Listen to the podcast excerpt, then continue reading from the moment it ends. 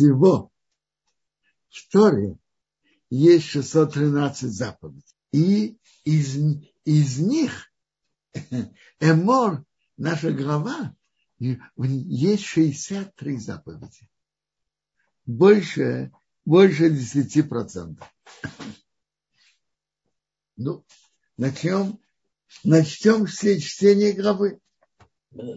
Наша глава, так, вообще-то поговорим вообще о, митцв, о заповедях. Есть заповеди повелительные, и есть заповеди запрещающие. Повелительных есть всего 248, запрещающих 365. Повелительные соответствуют количеству частей тела и варим 248 в теле человека, точнее, если говорить совсем точно, в теле мужчины, а запрещающий 365, это соответствует дням солнечного года. Есть заповеди, которые нам актуальны только в особой ситуации. А есть заповеди более частые. Есть заповеди, которые могут быть нам совсем не актуальны. Есть заповедь, например, вернуть ограбленный предмет. А если человек, слава Богу, ни у кого не грабил, ему эта заповедь не актуальна. Есть мецва, как провести развод женой. А если кто-то живет своей женой до 120 и не собирается разводиться, эта заповедь ему не актуальна. А есть заповеди, которые актуальны нам постоянно. Например, одевать филин, читать шма, соблюдать субботу и так далее. Так начнем нашу главу. Глава начинается про заповеди для Коаним. Коэн, потомки Аарона, которые должны служить в храме, имеют в себе несколько особых заповедей, которые их обязывают. Первое. Они не имеют права оскверняться по умершему. Им нельзя идти на кладбище. Они имеют право оскверняться только по самым близким семи родственникам. Кто это? мама, папа, сын, дочка, брат, сестра, которая девушка, и жена. Это семь родственников. Между прочим, как раз на эти семь родственников написано в законе, что сидят семь дней траура. Кто? Папа, мама, сын, дочка, брат, сестра и жена. Сестра, э, которая замужем, тоже по ней сидят семь метров. То есть это самые близ, ближайшие родственники. Тут приводятся законы, которые обязаны для всех евреев тоже, но приводят для коаним. Для коаним. Не вырывать волосы по умершему и не состригать край, э, края головы. Вот, вот тут это пьет, вот, вот тут. А что значит не состригать? Оставлять. Оставлять волосы определенной длины. Сколько? Какой длины минимум?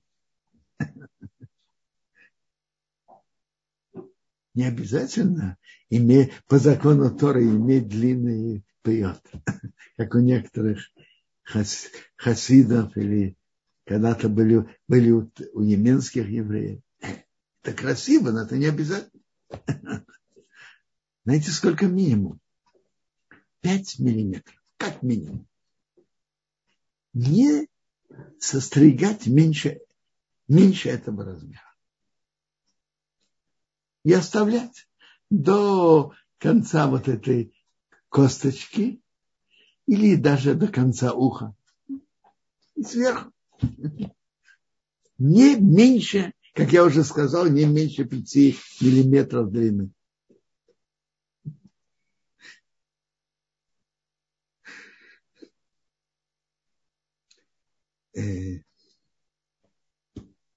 Они должны быть цветы перед Богом. Они приносят жертвы перед Богом, должны приносить. Второе, они, второе их ограничение. Не на каждой женщине они могут жениться. На разведенные они не могут жениться. На женщине, которая э, написано в Торе Зона и Халала не имеет права жениться.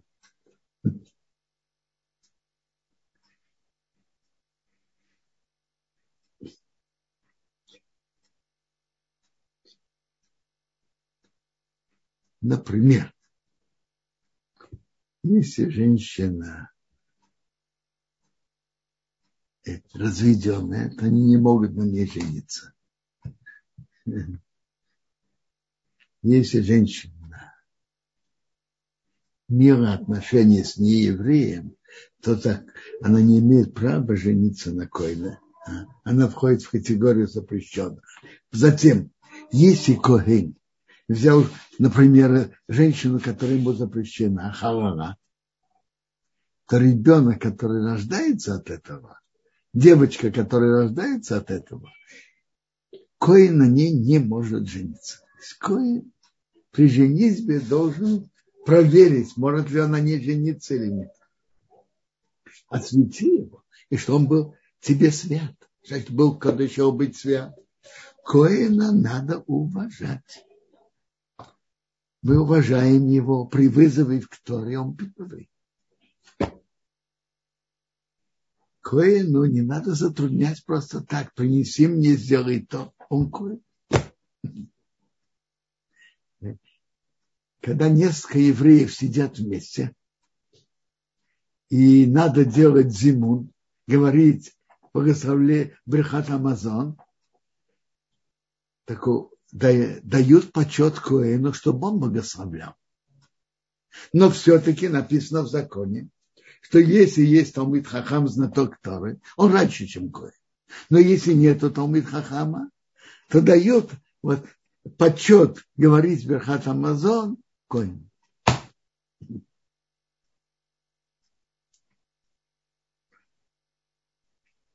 А дочка Коэна, если она имея мужа, изменила ему, то а, ей полагается смертная казнь более строгая. Так бы ей дали смертную казнь через удушение, а так через сожжение. Сожжение тоже в Торе написано, не сожжение буквально жечь на костре, как кто-то делал в Средневековье, а Талмуд разбирает, что значит жечь. Жечь значит так нагревают, э, нагревают свинец, открывают рот и вливают ложечку кипящего свинца. И это прогорает внутренности. Спрашивает Талмуд, а, а, а, а почему нет действительно на костре? Говорит Талмуд так. Люби другого как себя. И даже когда надо присудить смертную казнь, дай ему смертную казнь с меньшим мучением. И понятно, что дать ложку свинца – это меньше мучения.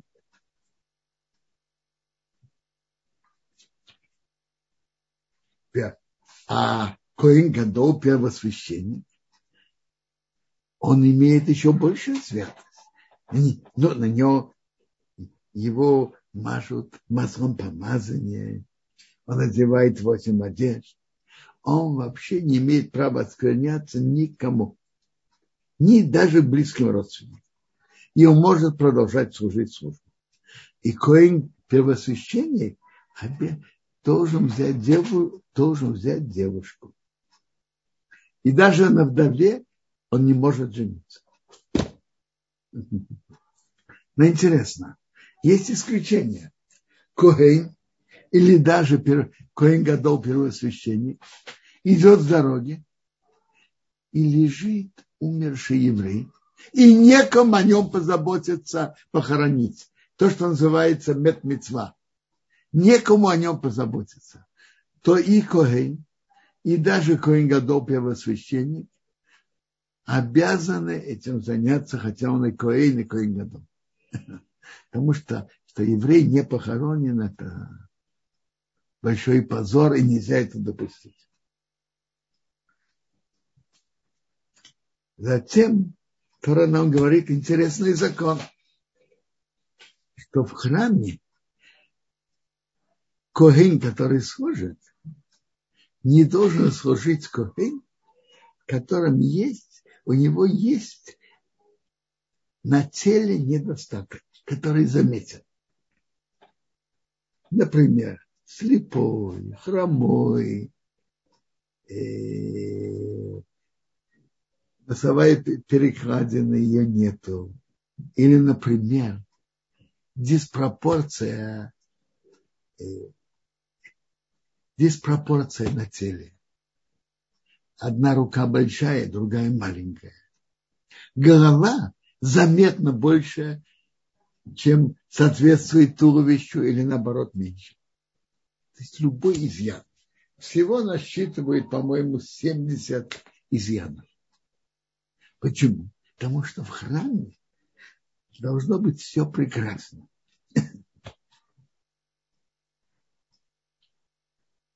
Тут старый упоминает только несколько. Талмуд в трактате Пхорон говорит, всякий изъян, который виден на теле, и он заметен. Но долю он не имеет права служить, но долю, часть принесенных в жертвах он имеет, как любой другой. А служить он не имеет права.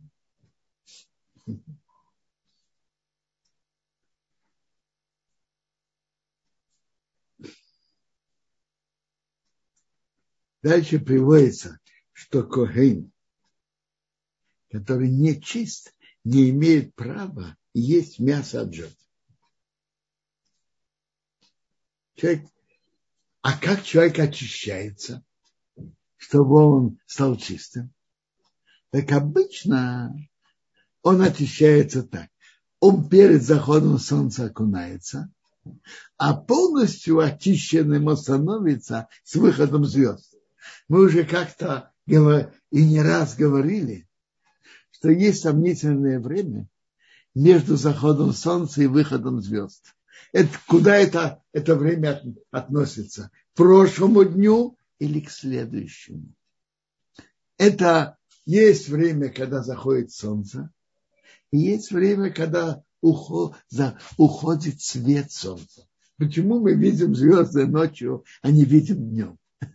Днем нет звезд на небе? Есть, но мы их не видим. Потому что когда есть свет солнца, то не видно звезды. Когда уходит свет солнца, мы их видим. Как правило, когда мы видим три звезды на небе, это уже выход звезд. Такое, чтобы очиститься, он должен окунуться днем перед заходом солнца, а полностью чистым он становится, когда уходит свет солнца, когда выходит три звезды. И тогда он становится чистым. И тогда он имеет право есть мясо от жертв.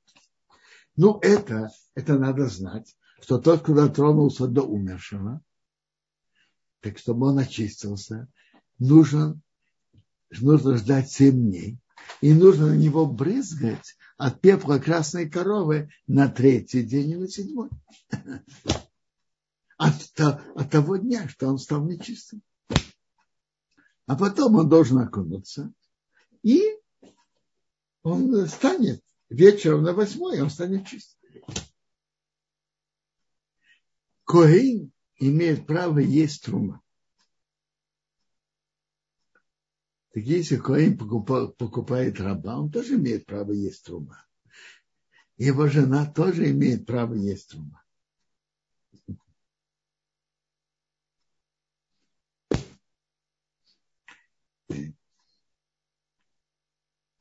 Дальше, следующий отрывок в Торе говорится, говорит вот о чем. Что если человек приносит жертву, то жертва должна быть полноценной и без изъяна. Если жертва имеет изъян, это не будет желано перед Богом. Никакого изъяна. Например, например животное слепое, поломанное, и, и есть э, на губе э, э, порез, на глазу, если есть бельмо,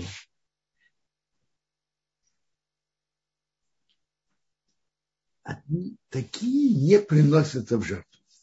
А что с ними делает? Если кто-то, да, при, осветил это, и вдруг стало там, э, стал там какой-то изъян, то его, его обычно выкупают. Выкупают деньгами. И тогда на эти деньги покупает жертву и приносит ее.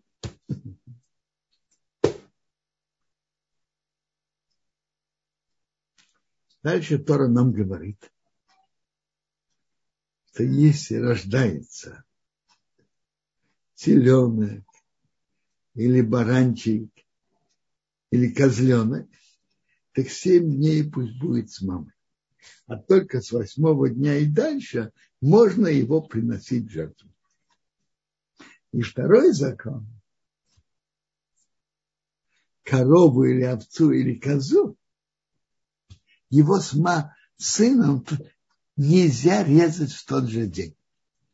Маму телен, маму теленка с теленком нельзя резать в тот же день. Маму овечки с овечкой нельзя резать в тот же день. Маму козленка с козленком нельзя резать в тот же день. Такое в тот же день? День потом. Захода солнца до завтрашнего захода солнца, выхода звезд. А когда вы при, приносите жертву перед Богом, приносите так, чтобы это было желано перед Богом. В тот же день надо это есть. Не оставляйте от него до утра. Я Бог. А теперь идет указание общее. Соблюдайте мои заповеди и делайте их, я Бог и не оскверняйте мое святое имя. И я буду освящен среди сынов Израиля. Я Бог, который вас освящает, который вывел вас из земли египетской. Быть вам Богом, я Бог. Что это означает? Не оскверняйте имени Бога. Я буду освящен среди сынов Израиля. А что это значит? Рамбам говорит на это, на то, что не оскверняйте мое святое имя, и я буду освящен среди сынов Израиля, говорит на это три содержания. Первое содержание, что если кто-то встанет, насильник, и, будет, и заставит евреев нарушать законы Торы. Так есть такие заповеди, на которых сказано, что в случае угрозы для жизни можно и надо их нарушить. А есть заповеди, которые нельзя нарушать ни при каких обстоятельствах. Какие? Три заповеди, которые нельзя нарушать ни при каких обстоятельствах, и надо быть готовым отдать жизнь, но не нарушить. Первое. Не изменить вере, вере в единого Бога. Не служить идолам. Второе. Не нарушать запреты Торы, которые Тора называет развратом. Вот так было у Иосифа женой его господина. Она хотела его заставить, чтобы он занимался с ней, имел с ней отношения, занимался развратом. Она замужняя женщина. Так надо быть готовым отдать жизнь, не нарушить. И третье, нельзя убивать другого. Даже в случае угрозы для жизни. А все другие заповеди Торы суббота, кошерная еда и другие запреты Торы, в случае опасности для жизни можно нарушать. Может быть, в случае угрозы для жизни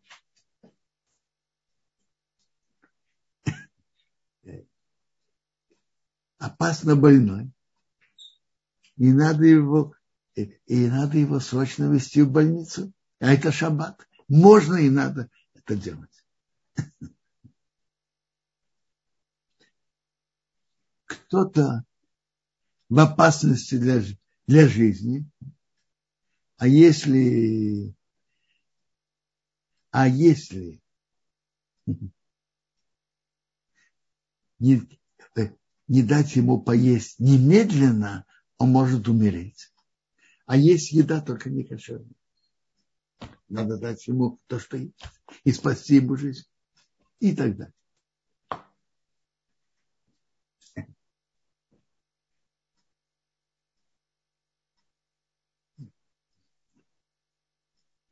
Э, теперь послушайте. Еврейского народа известно, что находились во многих поколениях находились люди, которые были готовы отдать жизнь, пожертвовать своей жизнью, но не нарушить. Известная история с Хананием, Мишоем и Азарием. Когда Навуходоносор построил большой идол и потребовал от представителей всех народов когда зазвучит музыка определенная, чтобы все поклонились.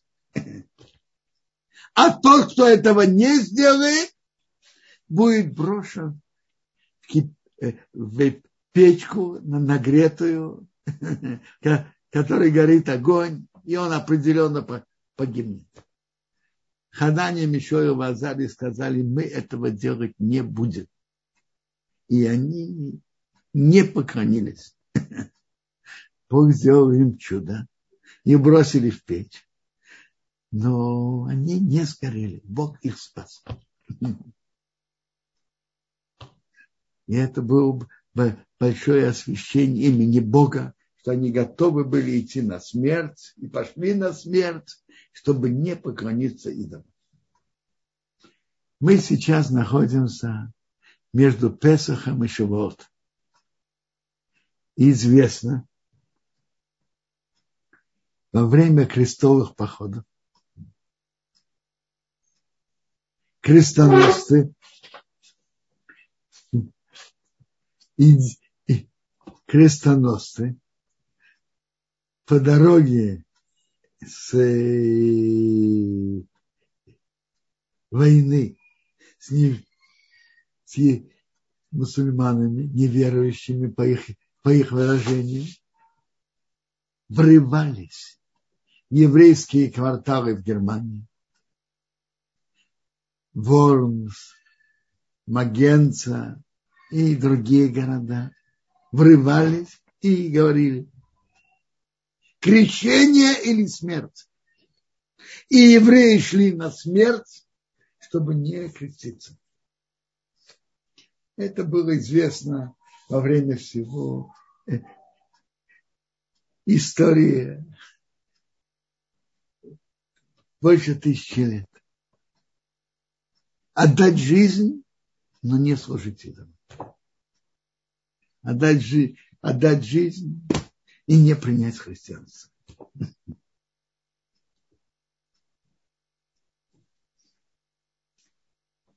Э, при Богдане Хмельницком в 1648 году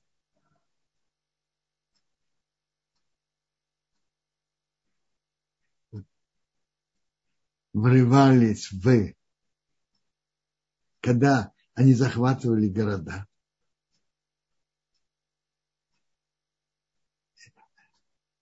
воины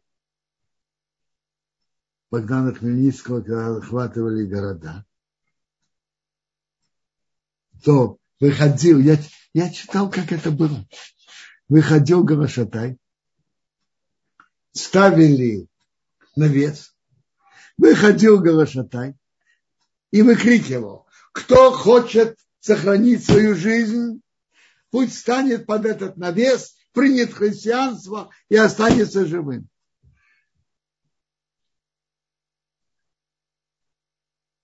Второй раз выкрикивал и третий. Как правило, почти никто не подходил туда. Евреи были готовы идти на смерть, но не изменить вере в единого Бога.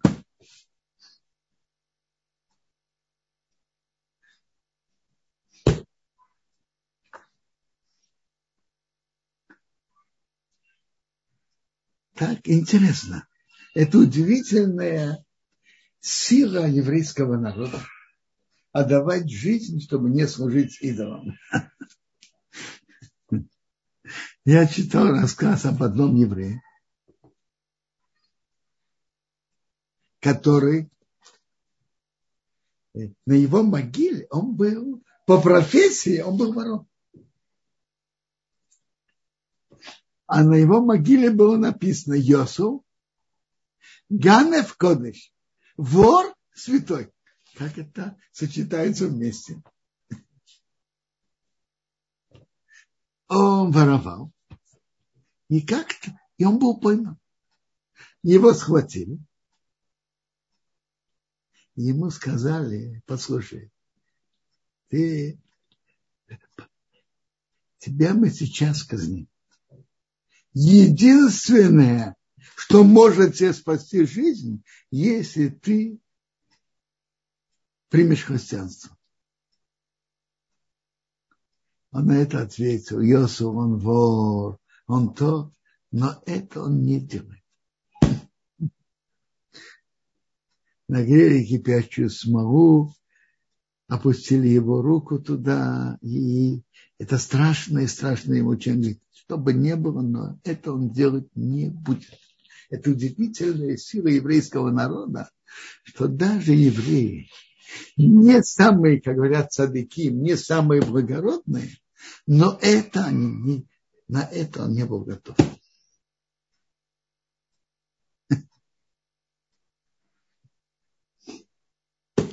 Это не так. Что бы ни было, но это не так. В Испании было страшное, страшное испытание евреев.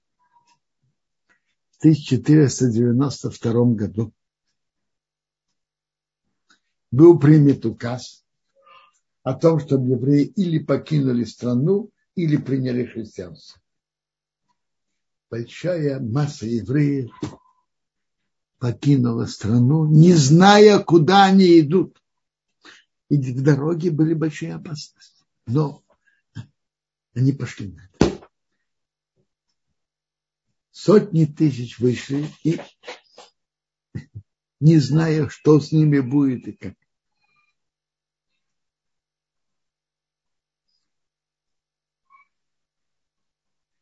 Время а,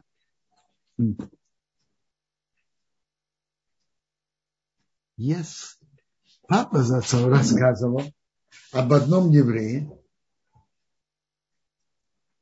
на могиле которого было написано, что он цадик больше, чем Йосеф.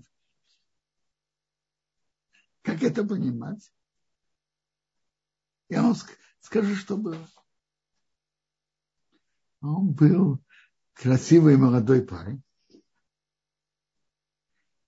И дочка какого-то графа, герцога, в него влюбилась.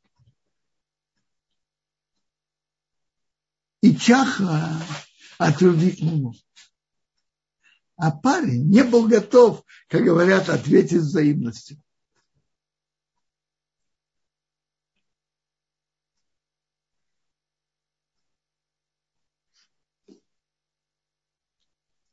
Конце концов, граф в отместку его, его казнил. Поэтому написали, что он цадык больше, чем Йосиф. Знаете, какой больше, чем Йосиф? Йосиф был готов отдать свою жизнь. А он отдал свою жизнь.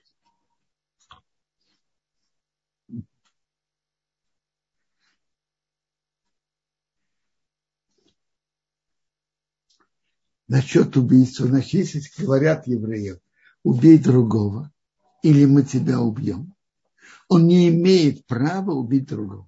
Откуда мы это знаем? В Торе э, Гемора говорит, что это мы можем понять. Выводится этот закон это из, из логики такой. И надо еще понять, что она означает. Это глубже, чем я просто сейчас скажу. Написано так. Кто тебе сказал, что твоя кровь...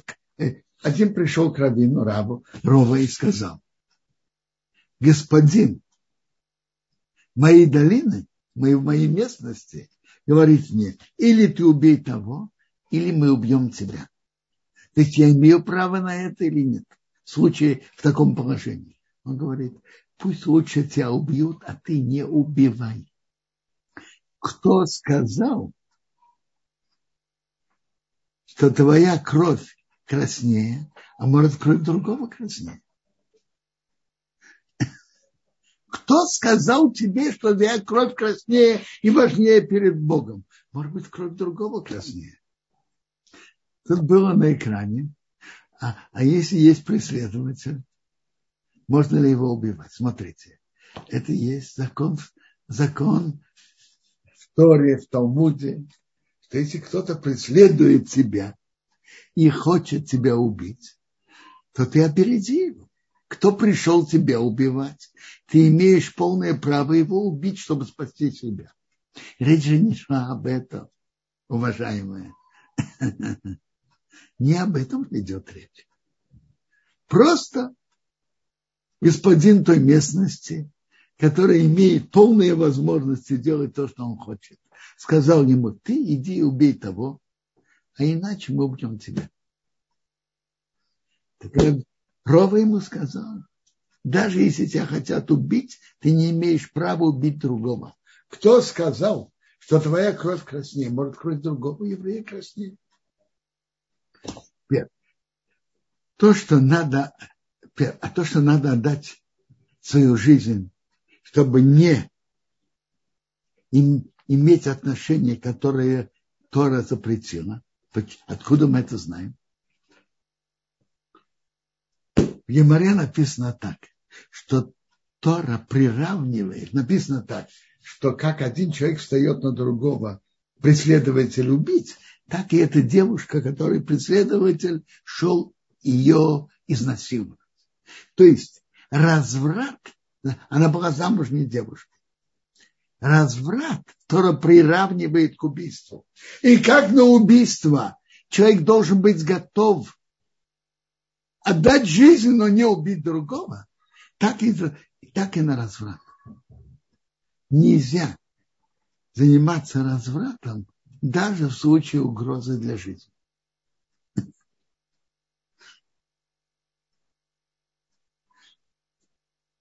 Папа с отцом мне рассказывал, что к его папе, он был раввином в городе, пришла одна женщина во время Второй мировой И она умирала от голода, по-видимому, вот, буквально.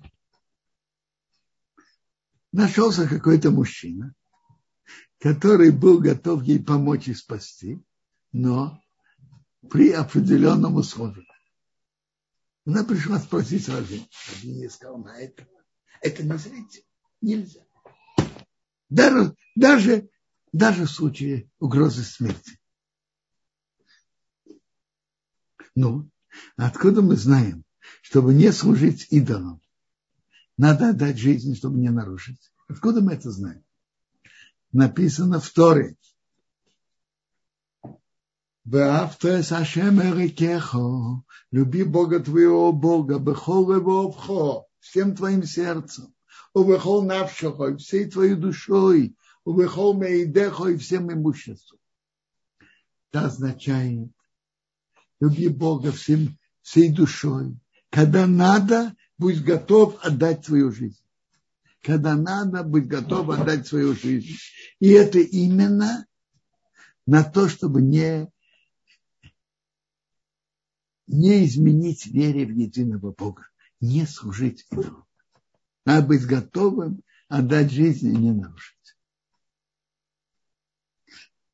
А то, что написано всем имуществом, это уже относится к другим законам. И человек не, даже в случае потери имущества не имеет права нарушить запрет Торы. Нарушить ну, запрет субботы, запрет праздника, в случае угрозы его имуществу не имеет права служить нас, служить Богу всем сердцем, всей душой и всем имуществом. Горит дом. А сегодня суббота. Есть что можно делать, а есть что нельзя. Знаете, что можно? Можно лить воду там, где еще огонь не дошел. Можно позвать Ивана Петровича, не еврея, и сказать ему, кто потушит, не потеряет. Не говорить ему прямо, но сказать, кто потушит, не потеряет.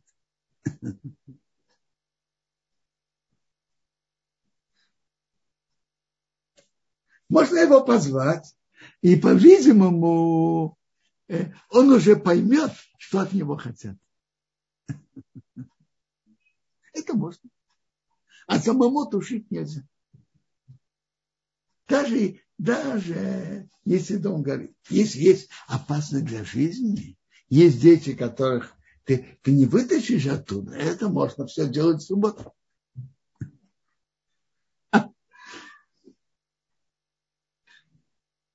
Испытание субботы непростое, непростое испытание для многих. Я помню в Советском Союзе было очень трудно соблюдать субботу. И только единицы прошли это испытание с честью.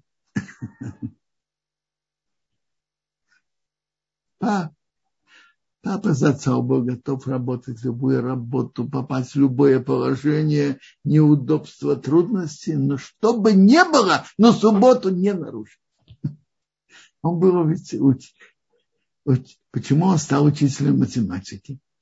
Учитель математики может просто говорить урок.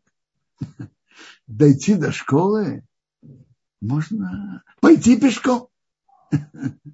Он обычно вызывал учеников и давал им уроки.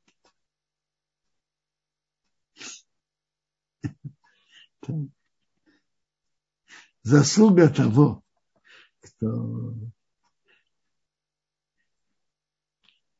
освящает имя Бога, тот, кто освящает имя Бога не нарушает законы Торы в случае испытания, она очень велика. Да. Какой, какой великий уровень тех людей, которые отдали жизнь и, и осветили имя Бога, чтобы не служить идолам. Только что Раблеза Аксида почитал Гемору про Абаки, как он отдал жизнь и отдал с радостью.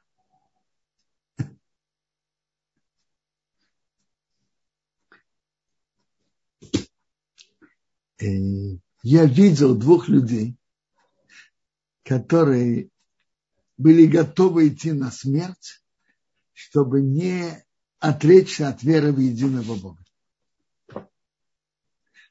Мой дядя Равин Отверпина, Рабхайн Крайзвец, рассказывал, что будучи парнем, он был в Польше. Немцы захватили Варшаву, и он был там. Его немцы схватили, спросили его, ты еврей или католик? Он сказал еврей. Его поставили в одну сторону. Другой человек сказал католик, его поставили в другую. Целая история, как он спасся. Он стал молиться Богу. Бог, вспомни мне добро, что я делал. Был один человек, которого он, будучи тогда, он делал добро. Он принял одного парня, который был ослепшим, вел его к врачам, и, как, и не было у, того, где спать. О, так Рабхаим, как говорится, использовал ситуацию, что он слепой и не видит, отдал ему свою постель, а сам спал на полу. И, как говорят, использовал ситуацию, что тот не видит. Крутился с ним, помогал ему. И он говорит, что он увидел, что Бог слушает молитву. И его перевели.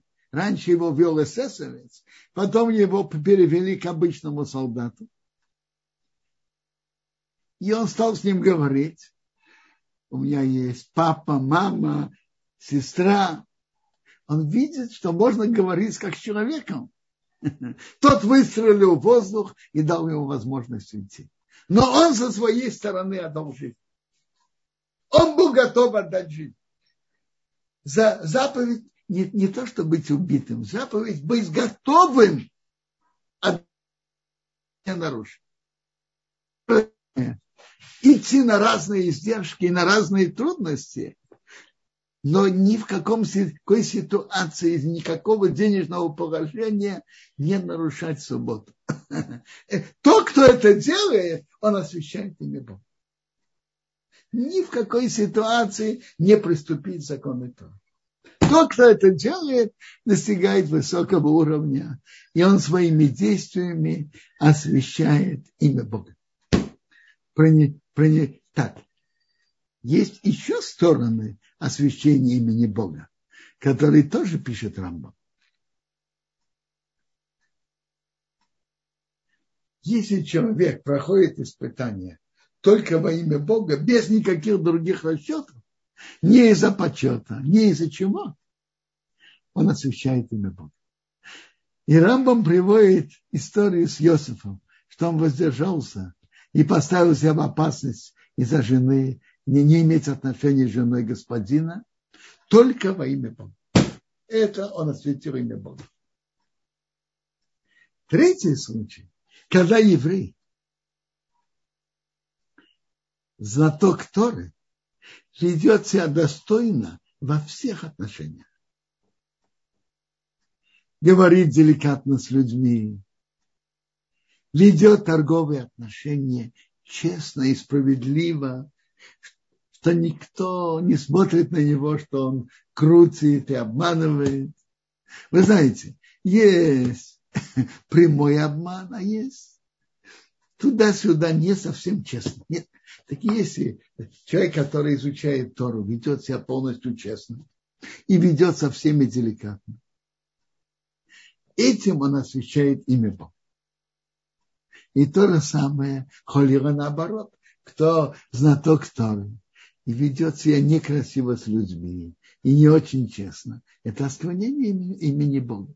А тот, кто ведь знаток Торы, и ведет себя достойно с людьми, и все его хвалят, это поведение ведет себя достойно, деликатно с людьми и честно в денежных отношениях, он освещает имя Бога. Ну, если есть вопросы, пожалуйста. Спасибо огромное, Робинсон, за урок. Пожалуйста, друзья, мы ждем ваши вопросы. Я видел поднятую руку, она куда-то пропала.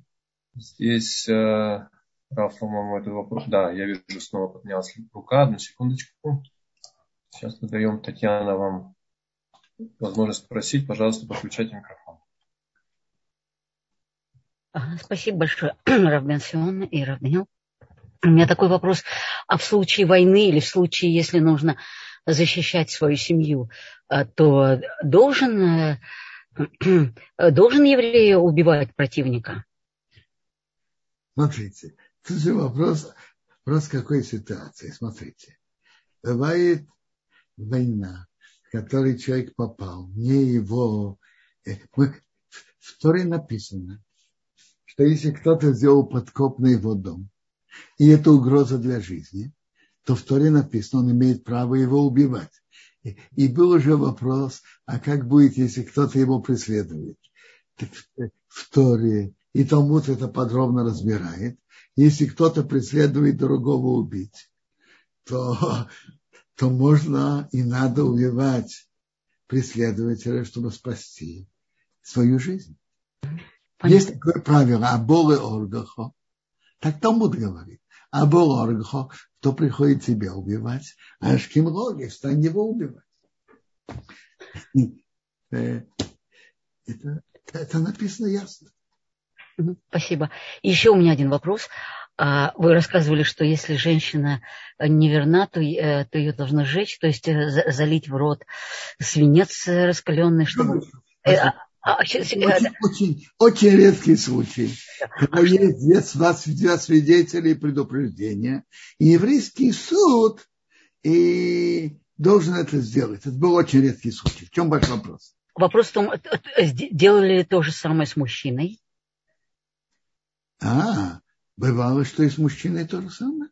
То же самое. Э, э, э, в этом отношении относительно запрета развратных отношений они оба такие же преступники. В чем вопрос? Я не Все, спасибо, я просто не знала. Спасибо большое. Совершенно то же самое. Спасибо. Спасибо большое. Татьяна, за вопрос ваш. Равенсион. У нас Светлана сейчас тоже в эфире. Пожалуйста, включайте микрофон, Светлана. Добрый вечер. Добрый вечер. Алло. Да-да. Э, скажите, пожалуйста, Рав Бенцион, а Коин может жениться на вдове? Коин обычный может жениться на вдове. Первос... Коин Гадол, первосвященник, нет. А нет. А Коин обычный может жениться на вдове. Спасибо. Если, если она была замужем за еврея, да, да. то может на ней жениться. Спасибо большое. Ну, есть еще вопросы? Пока поднятых рук нету. Смотрим в чате. Друзья, пожалуйста, используйте редкую возможность. Рав сейчас готов отвечать. Если нет, Рав, мы можем пока, может быть, продолжить добавить что Можем продолжить. Вообще-то вот это, этот правило, что Талмуд говорит, что если еврей, знаток Торы, ведет себя достойно во всех отношениях, то этим он освещает имя, имя Бога. И наоборот, если он ведет себя некрасиво, даже если он формально не нарушает, но если его поведение приводит к порицанию окружающих, то этим он оскверняет имя Бога. Это, это Талмуд в трактате Юмы. И Талмуд выражается, давайте я прочитаю, как трактат Юма говорит. Трактат.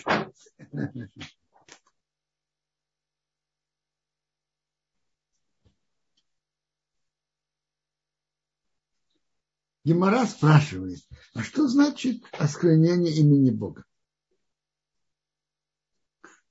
Ведь если человек покупает и не отдает, и его подозревает, и он знаток Торы, он покупает и не платит сразу, и вызывает подозрение, что он собирается не платить, то это осквернение имени Бога.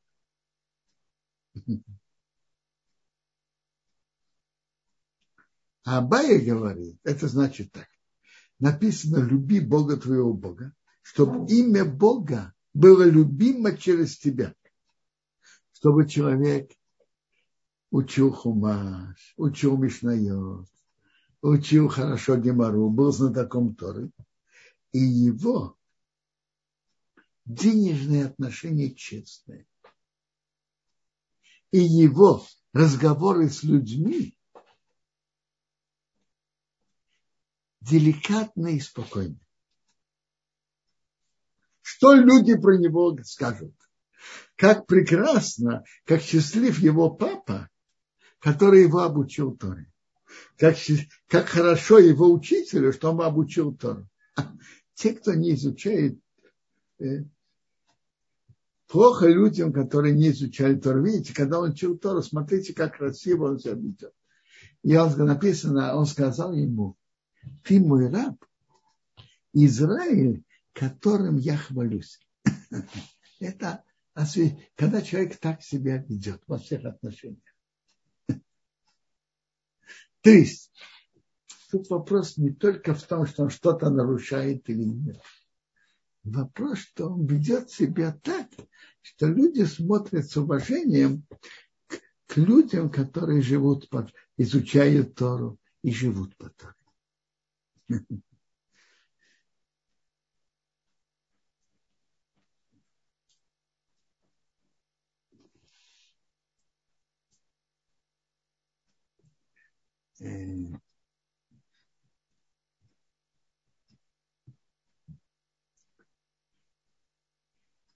Знаете, что я все-таки прочитаю, как Рамбам это, это определяет. Значит, я сказал, что освящение имени Бога и осквернение имени Бога есть три случая. Рамбам считает три случая. Первое, в случае, когда встает насильник и угрожает человеку смертью, если он не поклонится идолам. И тот, кто выдерживает это испытание и не нарушает, он осветил имя Бога. А наоборот, кто не выдержал испытания нарушил, он осквернил имя Бога. Второе, тот, кто отдаляется от нарушения и делает мецву не из-за какой-то причины, только не из-за страха, не из-за почета, только из-за Бога, как Иосиф отдалился от жены господина, это освящение имени Бога. Ну, и третий случай, который я только что говорил, что человек ведет себя очень достойно, что это приводит к людям, к окружающим, уважать людей, которые изучают Тору и живут по Торе. Ну, есть вопросы? Квадорав, есть вопрос здесь. Но это больше немножко касается не счета Омера. У нас есть возможность ответить? Можно еще вопрос задать? Пожалуйста. А, представьте себе такой случай, допустим, что есть опасность, что а, весь еврейский народ вымрет и погибнет. И э, весь Такого народ... быть не может. Ну, подождите. Бог обещал еврейскому народу вечность. А. Такого быть не может. Ай, ну, хорошо. Но вопрос был такой, что, значит, а если под, э, что под угрозой, ну, огромного, допустим, количества населения, под угрозой смерти заставляют принять какую-то другую, э, какое-нибудь другое вероисповедание, и люди как бы понарошке принимают с тем, чтобы спасти своих детей, спасти всем самим. Послушайте. Можно так? Да. Слушайте, к сожалению, это была та часть в Испании, которая, э, когда их был указ или покинуть Испанию, или Или покинуть Испанию. Или принять христианство. И часть, часть, большая часть покинула. В том числе Дон Ицхок Абабанел, министр финансов Испании. А была часть, которая не выдержала испытания и осталась. Но ни в какой ситуации нельзя этого делать. Ни в какой ситуации. Я не, мы не идем осуждать тех, кто это делает. Рамбам пишет ясно, что мы их судить в суде не можем, Потому что человек сделал, делал под угрозой смерти. А тот, кто делает под угрозой смерти, земной суд не имеет права его судить. Но делать так нельзя. Тут был на экране вопрос что-то рассказать про папу. Я вам скажу. Папа отца, у него было в жизни много ситуаций.